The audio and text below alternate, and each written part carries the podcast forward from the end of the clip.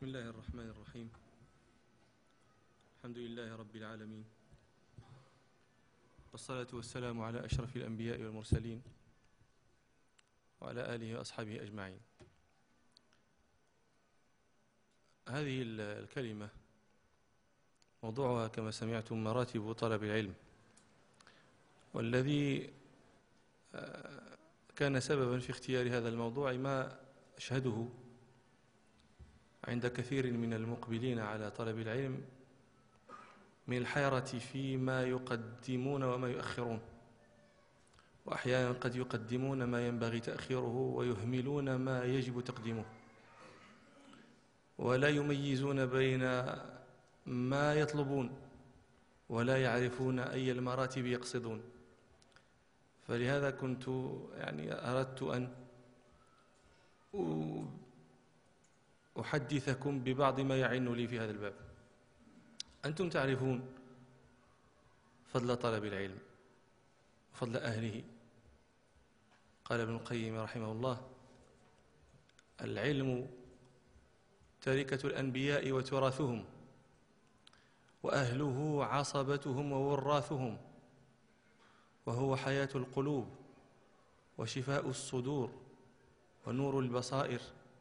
ولذة الأرواح ودليل المتحيرين وأنس المستوحشين وهو الميزان الحاكم على الأقوال والأفعال والأحوال وهو الحاكم المفرق بين الشك واليقين والغي والرشاد والهدى والضلال به يعرف الله ويعبد ويذكر ويوحد ويحمد ويمجد وبه اهتدى إليه السالكون ومن طريقه وصل إليه الواصلون ومن بابه دخل عليه القاصدون.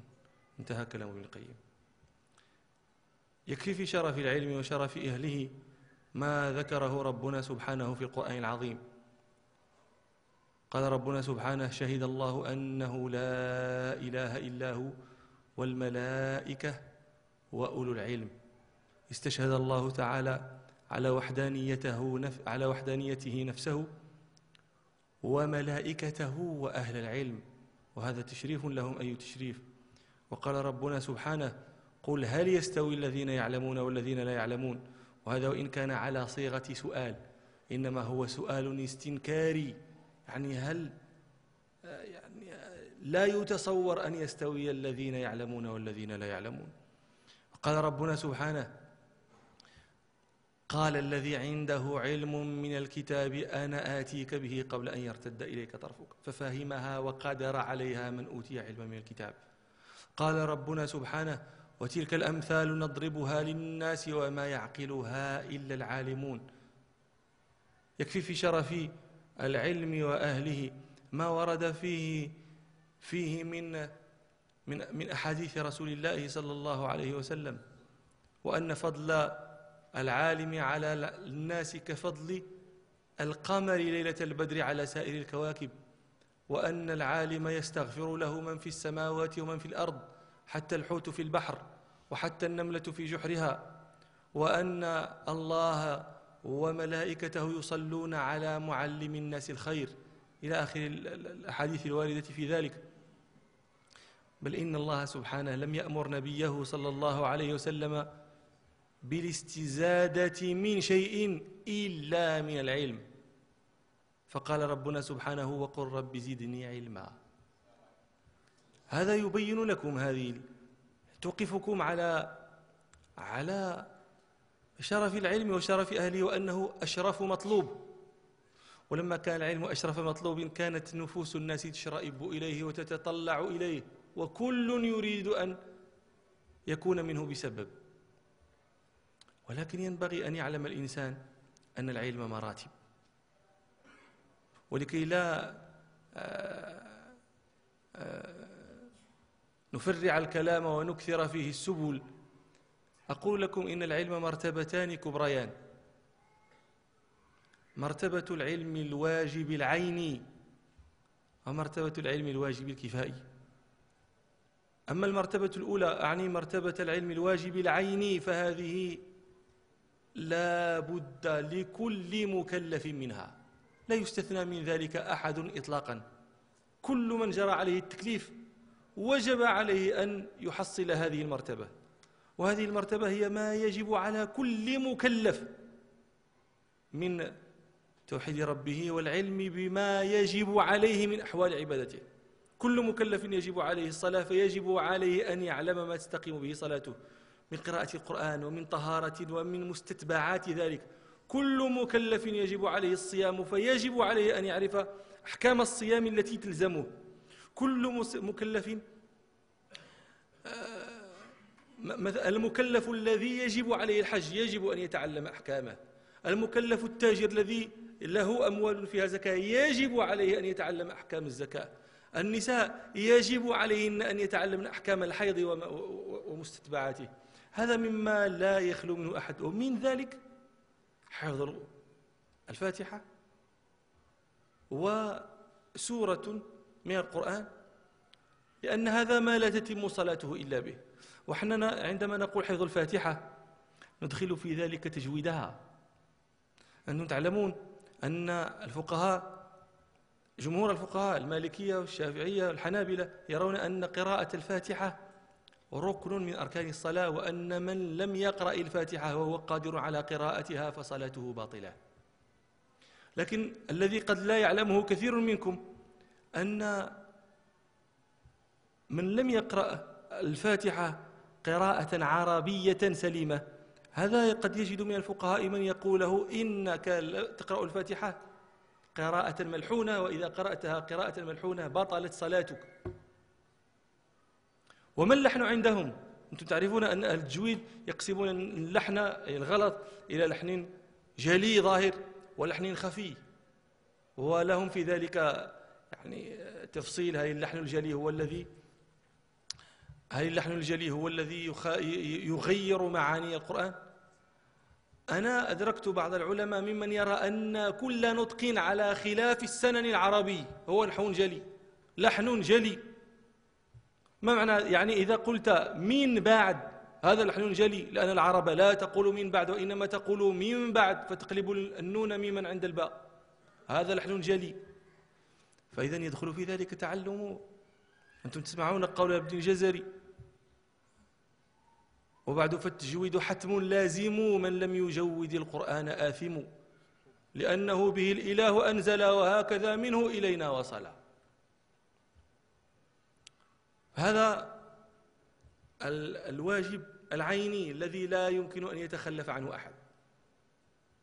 المرتبة الثانية هي مرتبة طلب العلم الواجب الكفائي الذي هو فرض كفاية على الأمة. يعني إذا قام به من آه، تحصل بهم الكفاية سقط عن الباقين سقط وجوه عن الباقين.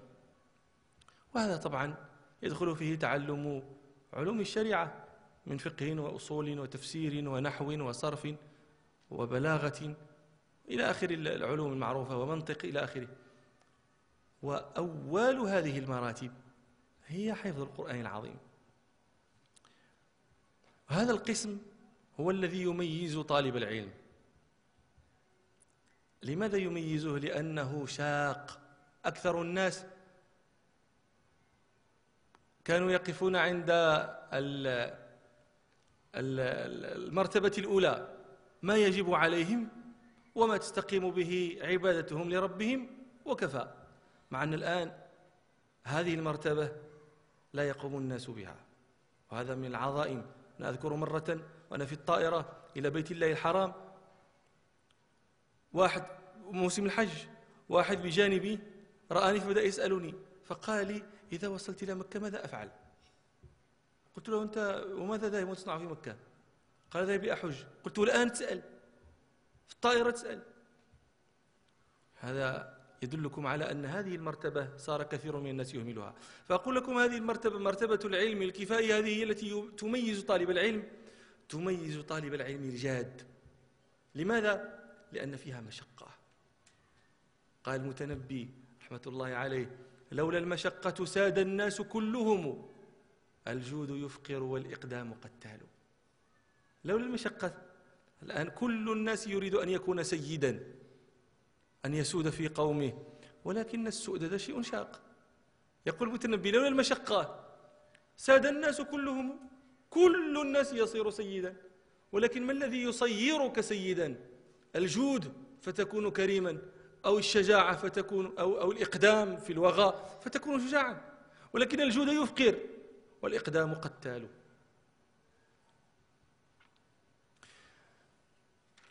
هذه المرتبة هي التي أخصها بالكلام في في هذه المحاضرة.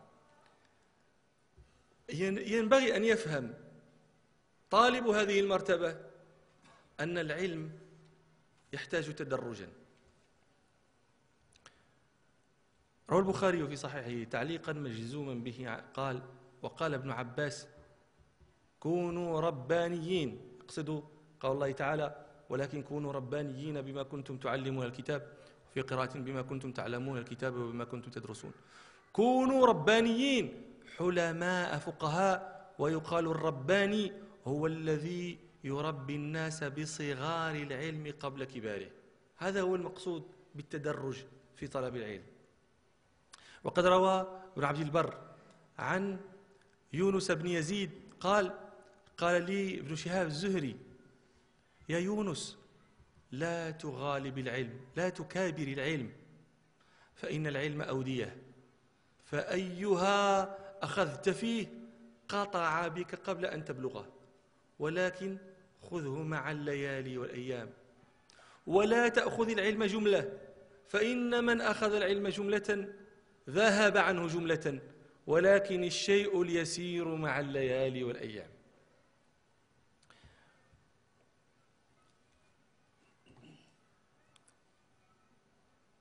هذا الذي يريد أن يتدرج. وفهم أن العلم يؤخذ شيئا فشيئا. ما الشيء الأول من أشياء العلم الذي يجب أن يؤخذ؟ القرآن العظيم.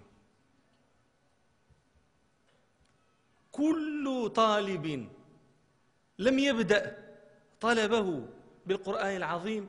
هذا أسمي أنا توهم طلب وليس بطلب. وأنا أقول توهم طلب. أنتم تعرفون أن الأصوليين عندهم الإدراك إدراك المعلومات عندهم على مراتب. عندهم العلم العلم هذا هو يسمونه يعرفونه بأنه الإدراك الجازم المطابق. هذا مثلا هذه عود خشب. أنا أعلم أن هذا خشب. إذا كان هذا خشبا حقا فهذا علم لأنه إدراك جازم لا أشك فيه ومطابق للمدرك هذه المرتبة العليا. يتلوها الظن. يتلو الظن الشك. يتلو الشك الوهم. الوهم هو أدنى مراتب الإدراك. فلذلك أنا أقول هذا يتوهم أن يطلب كل طالب لم يبدأ طريقة من القرآن العظيم فهو طالب مخذول. الأصوليون يقولون المجتهد من هو المفتي؟ المفتي هو المجتهد. من هو المجتهد؟ قال قائلهم الشرط في المفتي اجتهاد وهو أن يعرف من أي الكتاب والسنن والفقه في فروعه الشوارد وكل ما له من القواعد مع ما له من المذاهب التي تقررت من خلاف المثبت إلى آخر شروط المجتهد. لكن انتبهوا يا ما قال الشرط في المفتي اجتهاد وهو أن يعرف من آي الكتاب والسنة. من؟ قالوا المجتهد يكفي أن يعرف آية الأحكام لأنه هي التي مظن الاجتهاد. ولا يشترط لا يشترط أن يحفظها. إنما يشترط يشترط أن يعرف مظانها وموضعها هذا الكلام تجدونه في كتب الأصول. لكن هو كلام في الكتب فقط. ولم يبرز إلى الكون لم يبرز إلى الخارج لم يكن في الوجود.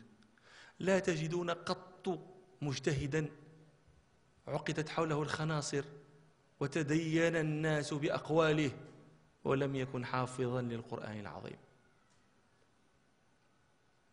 ابن عبد البر يقول أول مراتب العلم أول ما ينبغي أن يقدمه الطالب هو حفظ القرآن العظيم. حفظ القرآن العظيم. ثم يقول ولا أقول إن ذلك شرط ولكنه فرض واجب على كل من أراد أن يكون فقيها عالما وينصب نفسه للناس. تريد أن تكون فقيها عالما؟ تنصب نفسك للناس يسألونك ويكون قولك معتبرا عندهم متدينا به. تبدأ حفظ القرآن. وقال ومثل ذلك قال الخطيب البغدادي أيضا. وقال أنا ذكرت أمس لبعض إخوانكم أن المغاربة كانوا قوما يعتنون عناية شديدة بالقرآن العظيم. ليس مثلها لا يشبه اهتمامهم اهتمام. لكن هذا القول قد أقوله فيقال لي أنت مغربي فيعني طبيعي أن تذكر مآثر قومك ومفاخرهم. فأقول لكم أنا لا أذكرها إنما أنا أحكي قول غير المغاربة. صديق حسن خان هذا كثير منكم يعرفه. صاحب صاحب آه، شرح صاحب الروضة الندية كتاب يقبل عليه الناس في التفقه. هو له كتب كثيرة جدا منها رسالة صغيرة اسمها أبجد العلوم. هذه الرسالة رسالة مطبوعة يذكر فيها أحوال المسلمين في الأمصار في المشرق وفي الأندلس وفي المغرب وفي الهند وفي كذا عن أخذهم بالقرآن عن طريق عن طرق تعلم القرآن في تلك الأمصار. ثم ذكر أهل المغرب فقال وأما أهل المغرب فكانوا يأخذون الولدان بالتعلم في القرآن لا يخلطون مع القرآن شيئا لا فقها ولا حديثا ولا شعرا ولا عربي ولا أي شيء إلا القرآن. ويأخذون يأخذون الطالب بذلك حتى يبلغ حد الشبيبة. وهذا قال وهذا مذهب أهل المغرب ومن تبعهم من قرى البربر. ولذلك هم أقوام الناس على حفظ القرآن ورسمه وعلومه. هذا رجل ليس مالكيا وليس مغربيا فهو بعيد كل البعد عن التهمة. وهذا الذي ذكرت لكم هو ما كان عليه الناس. الآن من أراد أن يعرف أحوال الكتاتيب في المغرب طبع كتاب آه، للدكتور عبد الهادي حميدتو. اسمه أدب الكتاب وأدبيات حياة الكتاب وأدبيات المحضرة وهذا طبعته وزارة الأوقاف في جزئين. يتحدث فيه عن الحياة التي يحياها الطالب في الكتاب القرآني منذ يودعه أبوه أول يوم إلى أن يحذق في القرآن ويتخرج فيه وتكون تلك الحفلة التي كانوا يسمونها بحفلة سلطان الطلبة. وقد ذكر بعد ذلك أيضا الشيخ عبد الله الجراري الرباطي في كتاب له مطبوع سماه أعلام الفكر المعاصر في العدوتين. هذا الذي ذكر هؤلاء ليس بدعا من من طلب العلم وإنما هو الذي جرى عليه الناس منذ القدم. إمام الحرم عبد الملك بن جريج ذهب إلى عطاء بن أبي رباح. عطاء من التابعين ومن تلاميذ ابن عباس. قال أتيت عطاء أريد هذا الشأن. يقصد بالشأن؟ الحديث. فقال له هل حفظت القرآن؟ قال لا. قال اذهب فاحفظ القرآن ثم اطلب هذا العلم. قال فذهبت فحفظته ثم آه، ذهبت لأطلب الحديث. أبو العيناء قال ذهبت إلى الخريبي. هذا أيضا من أعلام الحديث في تلك الأعصر فوجدت عنده ابن عمير فقال لي ما أتى بك؟ قلت أتى بي الحديث. فقال هل حفظت القرآن؟ قال قلت نعم. قال فاقرأ واتلو عليهم نبأ نوح. قال فقرأته حتى أنفذت العشر. فقبلني. يعني لا يتصور أن طالب العلم يجي يقول لك آه أنا طالب علم ماذا تقرأ؟ تحفظ القرآن؟ لا. تحفظ العربية؟ لا. تحفظ الفقه؟ لا. تحفظ الشعر؟ لا. أش تحفظ؟ البيقونية. أنت مش طالب علم. أو طالب علم مراجل مغاربة نقول مراجل مراجل يعني قدم ما ينبغي تأخيره وتأخر ما ينبغي تقديمه. ثم أنت على مهيع يعني على طريق ليس عليها الناس ولم يكن عليها أحد. ابن خزيمة هذا يسمى يلقب إمام الأئمة. ابن خزيمة صاحب صاحب ابن خزيمة يلقب إمام الأئمة. قال استأذنت أبي أن أرحل إلى قتيبة. فقال له أبوه لا حتى تحفظ القرآن. قال فحفظت القرآن. ثم جئت فأستأذنه. فقال حتى تصلي بالختمة. في رمضان التراويح. قال فلما عيدنا انصرفت فوجدت قتيبة قد مات. ولكنه حفظ القرآن وهذا أولى له من لقاء قتيبة. ابن أبي حاتم تعرفونه صاحب الجرح والتعديل هذا مشهور. قال لم يدعني أبي أشتغل في الحديث حتى حفظت القرآن. الشافعي رحمه الله قال حفظت القرآن وأنا ابن سبع سنين ثم حفظت الموطأ وأنا ابن عشر سنين. هو الشافعي نشأ يتيما. قال ولم يكن لأمي مال تعطيه المعلم فكان يقنع مني أن أخلفه. إذا قام هو الشافعي يجلس وفي موضع المعلم ليستظهر الطلبة. قال فكان المعلم يقنع مني أن أخلفه. ثم دخلت المسجد فجالست العلماء. الزهري هذا ديوان من دواوين الحديث. بحر من الحديث يمشي على الأرض. كان يعني نشأ في إقلال وفي فقر. ولما كارع من علم أهل المدينة وظن أنه لم يعد يست... لم يعد فيه مجال للاستزادة. صافي اقنع. رحل إلى الشام حيث كانت دار الخلافة. قال فدخلت مسجد دمشق قبيل السحر فأممت حلقة عظيمة وجاه المقصورة أنا أتعجب من هذا. قبيل السحر في الليل. حلقة عظيمة. من الطلبة هذا ما تنعسوش من عرف ما يطلب هان عليه ما يبذل. قال فسلمت فسألوني فأنا يعني فسألوني فانتسبت لهم. فقالوا هل لك علم بأمهات الأولاد؟ أم الولد عندنا في الفقه هي الأمة التي يجامعها سيدها فتلد له. هذه تسمى أم ولد. قالوا له هل لك علم بأمهات الولد فقال فذكرت لهم حكم عمر بن الخطاب فيها. فقالوا له هذه الطلبة الآن قالوا له هذا مجلس قبيصة بن ذؤيب. أحد العلماء ممن كان يدنيه عبد الملك بن مروان وكان من أهل مشورته. قالوا له هذا مجلس قبيصة بن ذؤيب وقد سأله أمير المؤمنين وكان في ذلك الوقت عبد الملك بن مروان عن حكم أمهات الأولاد فلم يجد عنده علما بذلك وقد سألنا فلم يجد عندنا علما بذلك فانتظر فهو عن قريب يأتي فأخبره بها. جاء قبيصة سلم عليه الزهري فنسبه فانتسب وأخبره بقضاء عمر رضي الله عنه في في أمهات الأولاد. فقال له قبيصة أنا أدخلك على أمير المؤمنين تحدثه بذلك. صلوا الصبح. فانطلق قبيصة والزهري حتى أتوا الباب الذي يدخل منه على عبد الملك بن مروان. فبقي الزهري خارجا ودخل قبيصة. بعد هنيهة خرج الحاجب يقول أين ذلك الفتى القرشي؟ فقام الزهري قال فدخلت على آه، عبد الملك بن مروان وكان بينه المصحف قد قد نشره فطواه.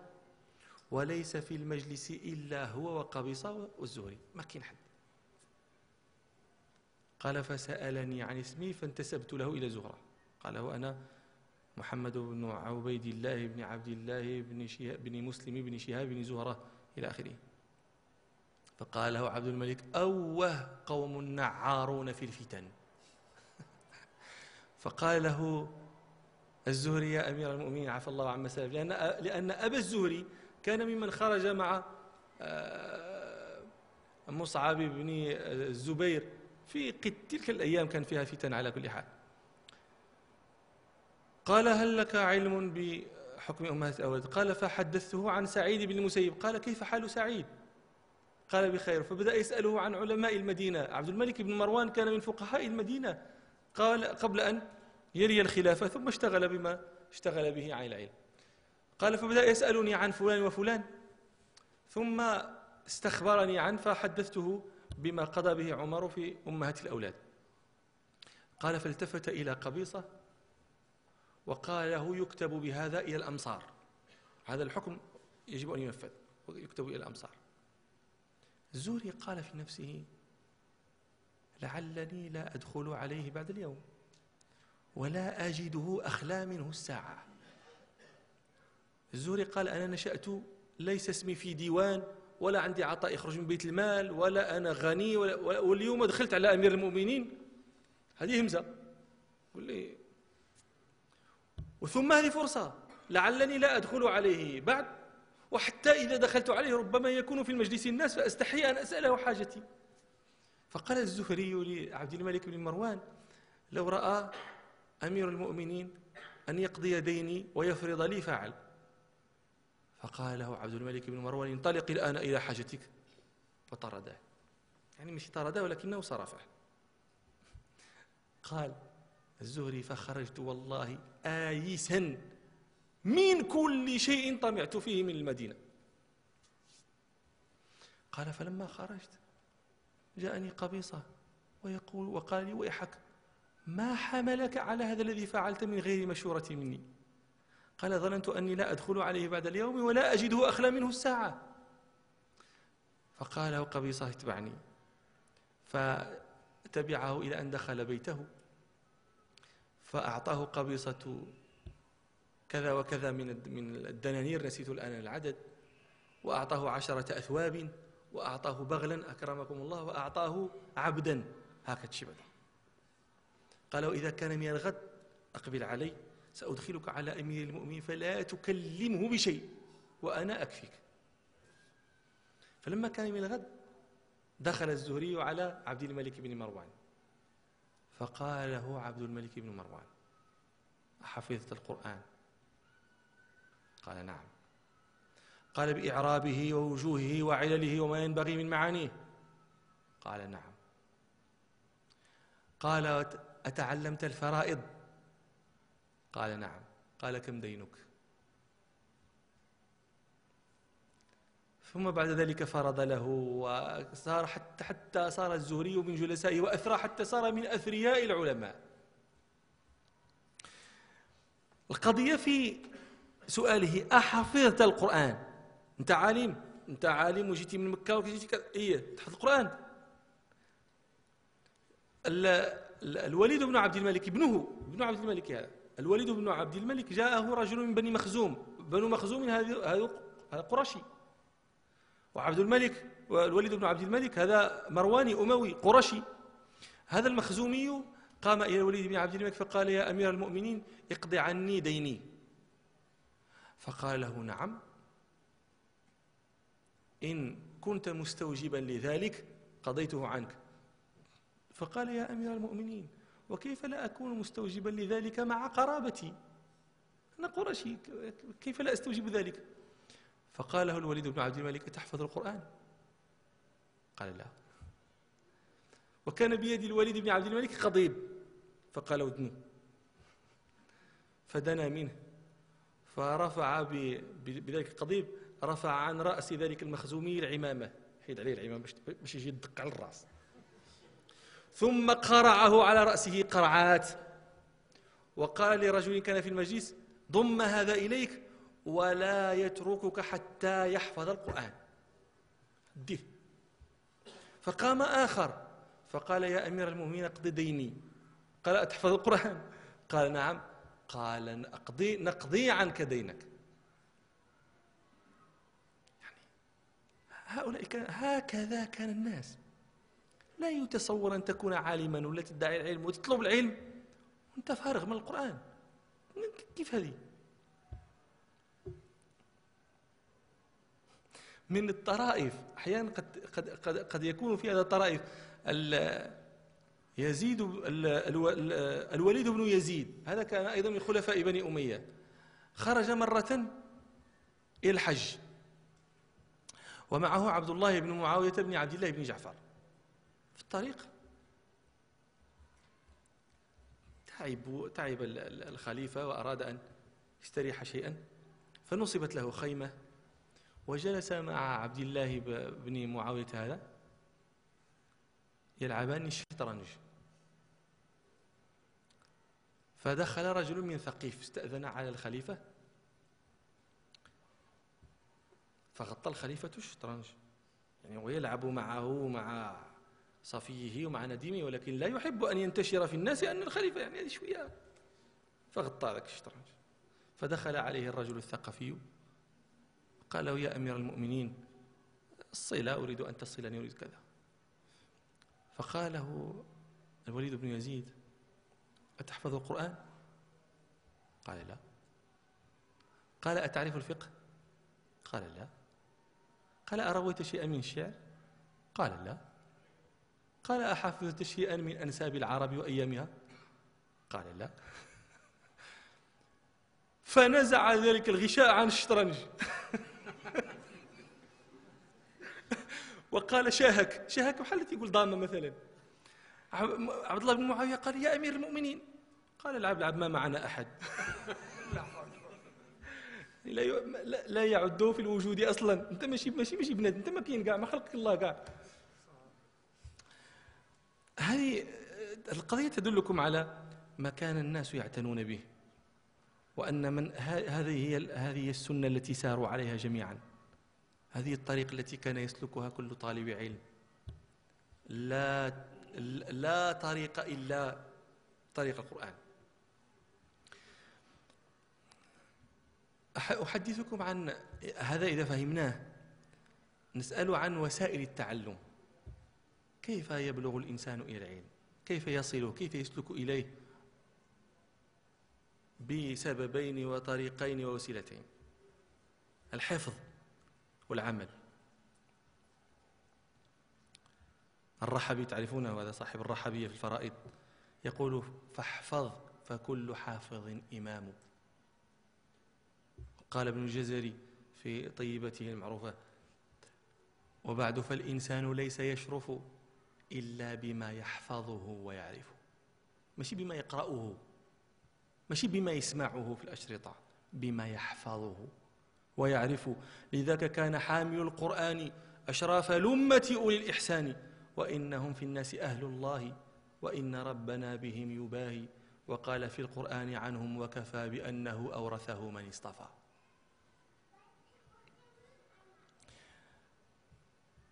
أو الإمام أحمد عن أنس رضي الله عنه قال كان رجل يكتب للنبي صلى الله عليه يكتب بين يدي النبي صلى الله عليه وسلم وكان يحفظ البقرة وآل عمران وكان الرجل إذا حفظ البقرة وآل عمران يعد فينا عظيما. البقرة وآل عمران شحال من حزب؟ سبعة أحزاب ثمانية؟ ثمانية وشي حاجة لأن تسعود هو النساء. ثمانية الحزاب. تسعود. تساهلوا معه تسعود الحزاب. يكون فيهم عظيما وترك 51 حزب ما حافظهمش. ويعد فيهم عظيما. ونحن ماذا نصنع بالحامل ستين حزبا؟ أنا رأ أنا سمعت الحق. ما رأيت ولو رأيت لما تركت ذلك. ولكنني سمعت. الإنسان يذهب إلى الجامعة الفلانية أو البلدة الفلانية يدرس فيها أربع سنوات ويأتي فيعظمون يعظمه الناس ويرفعونه وهو ليس بحافظ القرآن. ويأتي الحافظ القرآن ويؤخرونه ويحتقرونه هذاك غطالب هذاك غطالب وهذا هذا عنده قراف هنا هذه الموازين بالمقلوب. البقرة والعمران يعد فيهم عظيما.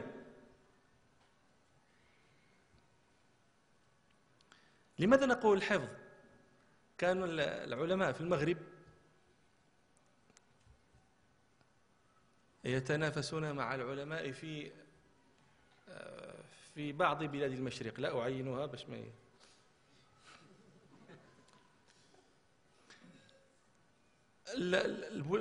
في المغرب كان الناس طبعا هذا نتحدث عن دهر مضى.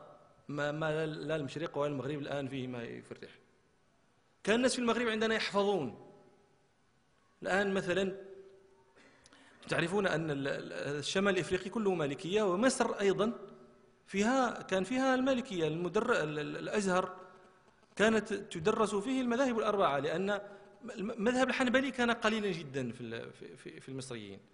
ويعني تدريسه حتى تدريسه فهو قليل في في الأزهر. ولكن المذاهب الثلاثة الشافعية والمالكية المذهب الشافعي والحنفي والمالكي هذه مذاهب كثيرة إلى الآن ما زلت تجد في الازهر رواق المالكية. يعني الموضع الذي كانوا يجتمعون فيه ويدرسوا فيه. الآن الكتاب الفقهي الذي يدرسه المالكية في اصقاع الأرض هو مختصر الشيخ خليل رحمه الله. مختصر الشيخ خليل يدرس بشروح المغاربة والمصريين. وتلك الشروح التي شرح بها المصريون مختصر الشيخ خليل لا بد من تنقيحة المغاربة عليها حتى تدرس. إلى الآن حتى في مصر حتى في موريتانيا حتى في المغرب. كانوا حفاظا. إخواننا في المشرق كان فيهم الحفظ طبعا ولكن كان كثير منهم لا يحفظ. إنما يعتمدون على الكتب وعلى السماعات وعلى التدوين. لكن ما الذي يقع؟ عندما نكون في المجلس والأضواء موجودة والنور موجود الكل عالي. ولكن إذا مشى لذلك كانوا يقولون استودع العلم قرطاسا فضيعه. ابن لهيعة تعرفونه؟ هذا كان من علماء الحديث ومن الرواة ومن كذا. لكن يقول اختلط. ما يعني ما الأحاديث التي رواها في أول عمره أحاديث صحيحة والأحاديث التي رواها في آخر عمره أحاديث يتردد النقاد فيها. منهم من يقول حسنة ومنهم من يقول ضعيفة. لكن ما السبب؟ لأن كانت عندهم مكتبة احترقت. فبعد احتراق هو لما كانت عنده المكتبة كان يحدث من كتابه. ولكن لما احترقت المكتبة شرع يحدث من حفظه. أحيانا يصيب وأحيانا يخطئ. فهذه القضية. هذا قال استودع العلم قرطاسا. ضاع القرطاس ضاع العالم. إحنا كان عندنا في مراكش شاعر مشهور بشاعر الحمراء. وهذا كان شاعرا فيه مجون وفيه لدرجة أنه هجا نفسه. حتى قال مرة رحمة الله عليه قال فلا عيشة ترضي ولا كسب طاعة فلا كثر الرحمن في خلقه مثلي. هذا أراد أن يجيز عالما من علماء العربية الكبار مات رحمة الله عليه الشيخ السيد أحمد الشرقاوي إقبال. هذا كان عالما عظيما في العربية وفي الأدب.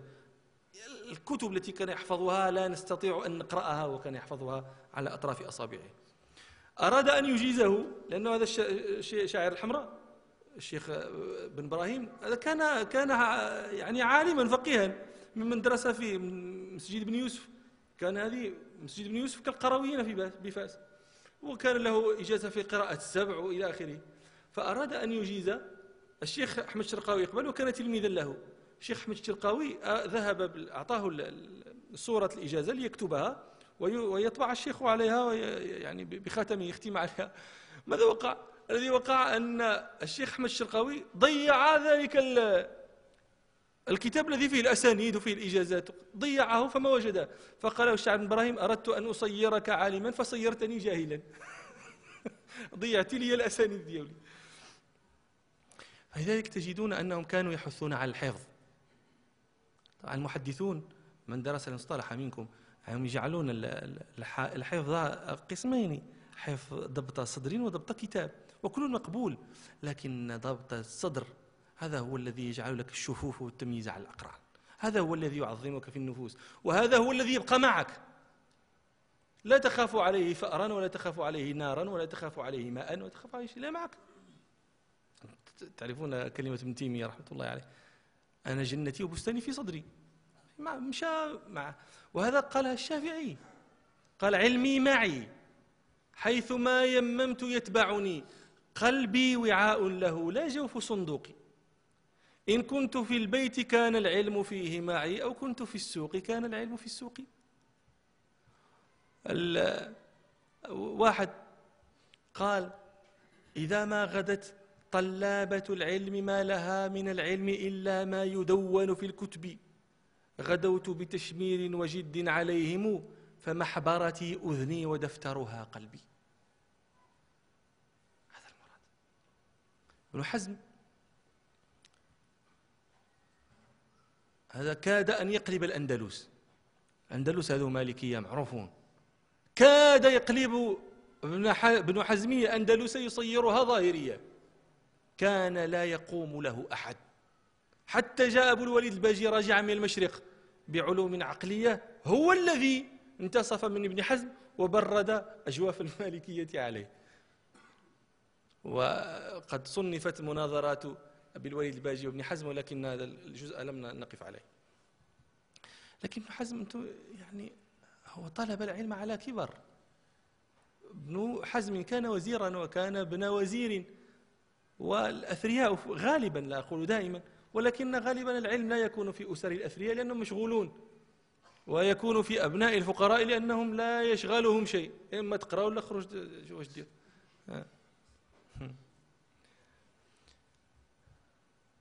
هو يقول فإن تحرق القرطاس لا تحرق الذي تضمنه القرطاس بل هو في صدري. يسير معي حيث استقلت ركائبي وينزل إن أنزل ويدفن في قبري. دعوني من إحراق رق وكاغد وقولوا بعلم كي يرى الناس من يدري وإلا فعودوا للمكاتب بدأة فكم دون ما تبغون لله من ستري يعني هذه هذه الأبيات لها قصة. أنا قلت لكم ابن حزم فتن الناس في الأندلس وفي ذلك الوقت صار الفقهاء بدأ يظهروا يعني الجمود على الفقه. على الفروع من غير إدراك لما لما بنيت عليه تلك الفروع. ابن حزم طلب العلم على كبر. سبب طلبه العلم أنه دخل مرة المسجد ليصلى على ليصلى على جنازة. فدخل فجلس. فضربه مؤدبه. وقال قم فصل ركعتين. عجلس. فقام فصلى. ثم جلس. ثم مضت أيام فدخل المسجد مرة أخرى ليصلى على جنازة. وكان في وقت كراهة ومذهب المالكية أنه لا يصلى تحية المسجد في وقت كراهة فدخل فأراد أن يصلي. يعني المرة الأولى ضربه باش يصلي. فأراد أن يصلي فضربه مؤدبه. قال اجلس ليس هذا وقت ليس هذا وقت صلاة. فحصل له خزي فقال لمؤدبه دلني على بيت الفقيه. فطلب العلم حتى صار لا يقوم له أحد في الأندلس كلها. وحار معه العلماء فما قدروا عليه فاستعدوا عليه الأمراء. فطردوه. ومات طريدا في بادية من بوادي الأندلس وأحرقوا كتبه. ابن حزم كان له كتب كثيرة الآن لم يصلنا من كتبه إلى المحلى إلا الفيصل وإلا الأخلاق والسير كتاب الأنساب. وهذا في جنب ما أحرق هذا شيء شيء قليل. ولذلك قال فإن تح... هو لما حرقوه يعني حرقتوه شيء حاجة ما قضيته فإن تحرقوا القرطاس لا تحرق الذي تضمنه القرطاس بل هو في صدري. كدروا له يسير معي حيث استقلت ركائبي وينزل إن أنزل ويدفن في قبري. دعوني من إحراق رق وكاغد. قضيتها زعما وقولوا بعلم كي يرى الناس من يدري. وإلا فعودوا رجعوا تقرأوا رجعوا الكتاب وإلا فعودوا للمكاتب بدأة فكم دون ما تبغون لله من ستري ولذلك كانوا يستغربون من الذي يجمع الكتب ولا يحفظها. وأنا دائما أقول للطلبة علامة طالب العلم الجاد طبعا بعد حفظ القرآن العظيم أنك تجد في, يدي في يده دائما كتابا واحدا. واحد كتاب هذا الكتاب صب عليه الشاي والقهوة والماء وطوية من أطرافه والورق عنده تقطع من واحد جهة. هذا دليل على أن ذلك الرجل طالب جاد لأنه لا يترك ذلك الكتاب حتى يحفظه ويتقنه ويمر إلى غيره. أما الطالب اللي تشوفه اليوم داير جوج كتب وغدا جوج كتب آخرين وواحد الكتاب هذا لا يفلح أبدا. لا, لا يفلح. هذه أمارات. وهذا قال واحد بن بشير كان ممن كان مغرما بجمع الكتب. فقال أما لو أعي كل ما أجمع؟ أما لو أعي كل ما أسمع؟ وأحفظ من ذاك ما أجمع؟ ولم أستفد غير ما قد جمعت لقيل هو العالم المسقع. ولكن نفسي إلى كل فن من العلم تسمعه تنزع. اسمع النحو عجبو بغاه اسمع الفقه عجبو بغاه اسمع القراءة عجبو بغاه اسمع الحديث عجبو بغاه شري دابا هذا اقرا شوية وشري هذا واقرا شوية. ولكن نفسي إلى كل فن من العلم تسمعه تنزع فلا أنا أحفظ ما قد جمعت ولا أنا من جمعه أشبع. وأحصار بالعي في مجلس. يصيبني الحصر الله أسأل لا أدري ما أقول. وأحصر بالعي في مجلس. وعلمي في البيت مستودع. ومن يك في علمه هكذا يكن دهره القهقرى يرجع. إذا لم تكن حافظا واعيا فجمعك للكتب لا ينفع.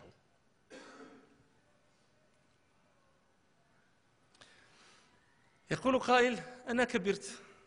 هذا الشيء الذي تقول طيب ويشوقنا ولكن أنا ظهر الشيب في شعر حاجبي ماشي غير في شعر لحيتي صافي كبرت.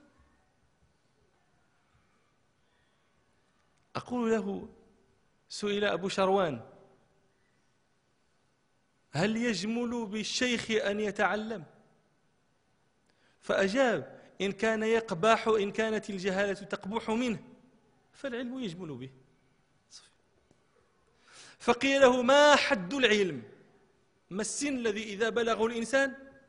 لا يطلب العلم بعد ذلك. فقال حد العلم حد الموت. الوقت الذي لا يصلح أن تتعلم فيه هو الوقت الذي تغسل وتكفن. ابن مالك صاحب الألفية تعرفونه؟ في اليوم الذي قبض الله فيه نفسه وقع على بيت من الشعر فيه شاهد من شواهد اللغة العربية شاهد على قاعدة من القواعد. فكان يحفظه في اليوم الذي مات فيه. شيء ما عنده حد. قد يقول قائل لا نحن سيدي قرينا حاجة أخرى. نجد في بعض الكتب مثلا أن فيلسوفا رأى إنسانا يريد أن يعلم شيخا. فقال له ذلك الفيلسوف ومن ومن التعب رياضة الهرم واش الهريم؟ ما قدر تينوض ولا جي دير الرياضة قال أحدهم آآ آآ كبر الكبير عن الأدب. هذا يجاب بقول ربنا سبحانه ولقد يسرنا القرآن للذكر فهل من مدكر؟ القرآن يسره ربنا لعباده. بل متى الصحابة كلهم كانوا كيسلموا عندهم 12 عام و13 عام و7 سنين؟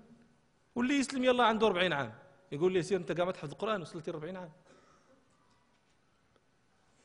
40 عام بسم الله. تحفظ القرآن؟ وهذه القضية الناس يميلونها. أنا تحدثت قبل قليل مع بعض الإخوة وتحدثت معهم كذلك في فرنسا. يقولون لي إنسان يسلم. الفتيان بعض الفرنسيين أو بعض الألمان أو كذا يسلم. وإذا أسلم هو حديث عادي بالإسلام كالحديث عادي بالالتزام. يكون فيه الحرارة ويكون فيه يظن أنه سيخرق الأرض ويبلغ الجبال طولا. قال هذا واحد يحدثني في, في, في مسجد مساجد ستراسبورغ. قال يأتينا الفرنسي فيسلم. فيجلس عندنا خمس شهور ست شهور. فيجدنا باردين. خصو شي مسجد واحد آخر يكون فيه الصهد والسخونية. قلت له سبحان الله هذا الذي يسلم. يعني أسلم طيب الحمد لله أسلمت يا سيدي هنيئا لك تقبل الله الله ينفعك بهذا الإسلام. ثم ماذا؟ يعني هل القضية هي أن تقول أشهد أن لا إله إلا الله واشهد أن محمد رسول الله؟ يلا نعمر وتاي ثم ماذا؟ سلمتي. بسم الله. يلا سيدي جلس تحفظ القرآن. حنا ما عندنا كاع شي واحد يسلم ويحفظ القرآن. سلمتي تحفظ القرآن. ذلك الحر وذلك يعني الهمة اللي عنده السخونية اللي عنده. أجي سيدي بردها في كتاب الله. ما عند لا سلمتي كاع بعض شيوخنا كان يمزح فيقول حنا زعما تنفرحوا بهاد الفرنساويين يسلموا. لا اش بغيناهم كاع إحنا عندنا كثار المسلمين بغاو كاع ينقصوا لنا شي حاجة يديوها معاهم. ماذا؟ هذا الإسلام ما يعني ما قيمتك المضافة؟ تكثير العدد؟ مليار إحنا و400 مليون اش قضينا؟ سلمتي؟ زيد كيف حركة بك وزيد تحفظ القرآن. ما بغيتي تحفظ القرآن ما عندنا ما نديروا بك كاع يلهم. خصنا نبداو نفكروا لك قلت لهم أنتم ماذا تصنعون؟ أنتم يعني أين ضلت أحلامكم؟ أين غابت عنكم عقولكم؟ ماذا تضيع الوقت؟ أنا من الغرائب من العجائب. يقول لك أنا في فرنسا ولا في ألمانيا؟ ما خدام. لا لا ما خدامش. OK عندي ال chômage وعندي الدراري وعندي كذا. يعني عندك فلوس أه؟ وما خدامش. واش تدير؟ ما عرفت إيش يدير. يعني فاش فاش تدوز النهار ماذا تصنع طيلة يومك؟ ماذا تصنع؟ احفظ القرآن. احفظ القرآن. يعني الشراف مطلوب. أن تحوي كتاب الله بين جنبيك. كانوا يقولون من جمع القرآن بين جنبيه فقد جمع النبوة بين جنبيه غير أنه لا يوحى إليه. هل تعلمون ماذا كان يقع في الكون؟ لتنزل آية واحدة من رب العالمين إلى رسوله صلى الله عليه وسلم. الملكوت كله تيتزعزع حتى إذا فزع الملائكة يعني يخرون سجع حتى إذا فزع عن قلوبهم الفزع والخلعة كل شيء. قالوا ماذا قال ربكم؟ قالوا الحق هو العلي الكبير. وينزل الوحي على النبي صلى الله عليه وسلم في الليلة الشديدة البرد. فيفصم عنه وإن جبينه لا يتفصد عرقا. البرد البرد البرد البرد. والنبي صلى الله عليه وسلم عرق عرق عرق, عرق. من شدة ما يعانيه من نزول الوحي عليه. ومرة كان هذاك الصحابي الذي ركبته تحت ركبة النبي صلى الله عليه وسلم فنزل الوحي عليه فقال ذات الركبة ديال النبي صلى الله عليه وسلم تثقل على ركبة الصحابي حتى قال حتى كادت ركبته ترض ركبتي تفرتها وركت عليها بحال تراكس داز فوق ركبته. من أليس الله تعالى يقول إنا سنلقي عليك قولا ثقيلا آية واحدة. يعني الكون كله يحس بها ينفعل معها. وانت تركها. ويقال لي قال لي قبل قليل واحد قد تجد أحدنا لا يقرأ القرآن في العام الواحد لا يتذكره حتى يجي رمضان. ورمضان الأسبوع الأول آه اليوم شحال قريت أنت؟ ستة الحزاب وأنت خمسة وأنا أربعة اليوم أنا قريت سبعة ثمانية. الأسبوع الأول؟ قريت ما اليوم كنت مشغول شوية. هاني غادي صافي مشى هذاك الشيء. طيب هذا قبيح من عوام المسلمين. طلبة العلم ما عندوش ورد من القرآن. هذا كيف هذا؟ طبعا طالب علم اللي حافظ القرآن. اللي ما حافظ القرآن أنا لا أعده طالب علم هذا. يعني هو يتوهم أنه طالب ولكن الوهم راه حصل فيه غير هو. نحن لا نتوهم أنه طالب نحن ندرك إدراكا جازما أنه ليس بشيء. لا صاحب المنفرجة هذا. منفرجة هذه واحد القصيدة يقرأها المغاربة وبعضهم يقرأها في المساجد. عنده واحد البيت قصيدة جميلة جدا. اشتدي أزمة تنفرجي قد آذن ليلك بالبلج. وظلام الليل له سرج حتى يغشاه أبو السرج. وسحائب مولانا جمل لسروح الأنفس والمهج. إلى آخره. يقول في بيت من أبيتها وخيار الخلق هداتهم وسواهم من همج الهمج. هذا الشاعر هذا عند الناس قسمان الهداة العلماء والطلبة والهمج. وهذا من أين أتى به؟ من قول علي رضي الله عنه. للكميل بن زياد الناس ثلاثة عالم رباني ومتعلم على طريق النجاة وهمج رعاع أتباع كل ناعق فانظر. فانظر لنفسك في أي المواضيع تريد أن تحط أنت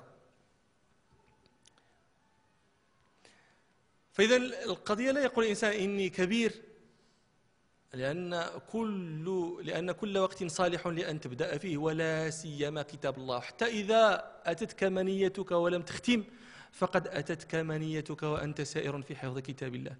وإن الله سبحانه لا يتقرب إليه بشيء أحب إليه مما خرج منه وهو كلامه. الوسيلة الثانية هي العمل. الشعبي ووكيع بن الجراح قالوا كنا نستعين على حفظ الحديث بالعمل به. وأنتم تعلمون أن من حفظ شيئا من القرآن فقام به في الليل وصلى به في الفرائض والنوافل هذا لا يتفلت منه